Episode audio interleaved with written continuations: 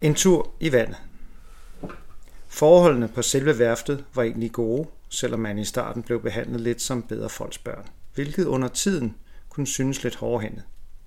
Jeg kan således erindre, at da jeg ude på efteråret af min far havde fået en svær pjekkert til at gå på værftet med, må det på en eller anden måde have irriteret en af svendene, for en aften, da vi sejlede hjem, og jeg sad på Essingen, får han pludselig over imod mig, som om han snublede, satte hånden hårdt på min skulder og tippede mig bagover i vandet.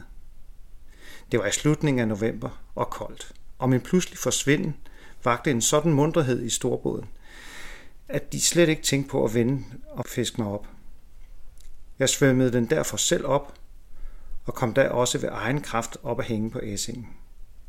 Men så var det for tungt med alt det våde tøj, og jeg blev fisket indenbords under mig latter og vidige bemærkninger. Nu kunne det ikke gå til sådan ikke at slå fra sig igen, og jeg blev mærke i den svend, som var skyld i min vandgang. Kort tid efter kom min chance. Som yngste lærling, der var det mit job at forbinde de småskader, som jo altid forekommer. Dagen efter kom min banemand ind for at blive forbundet. Han havde gået forrest, bærende på en stålplade.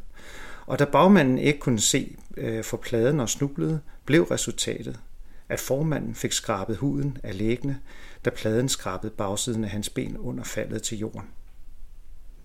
Først gav jeg ham jodspiritus på, hvad vi havde ordre til. Ved en hudafskrabning gør det som bekendt meget ondt, og mens han var ved at komme sig, så smuttede jeg ud og fyldte hans træsko, som han pænt havde sat udenfor, med vand. Da han kom ud igen og stak øh, i træskoene og bandede stygt, så åbnede jeg døren og sagde, tak for sidst.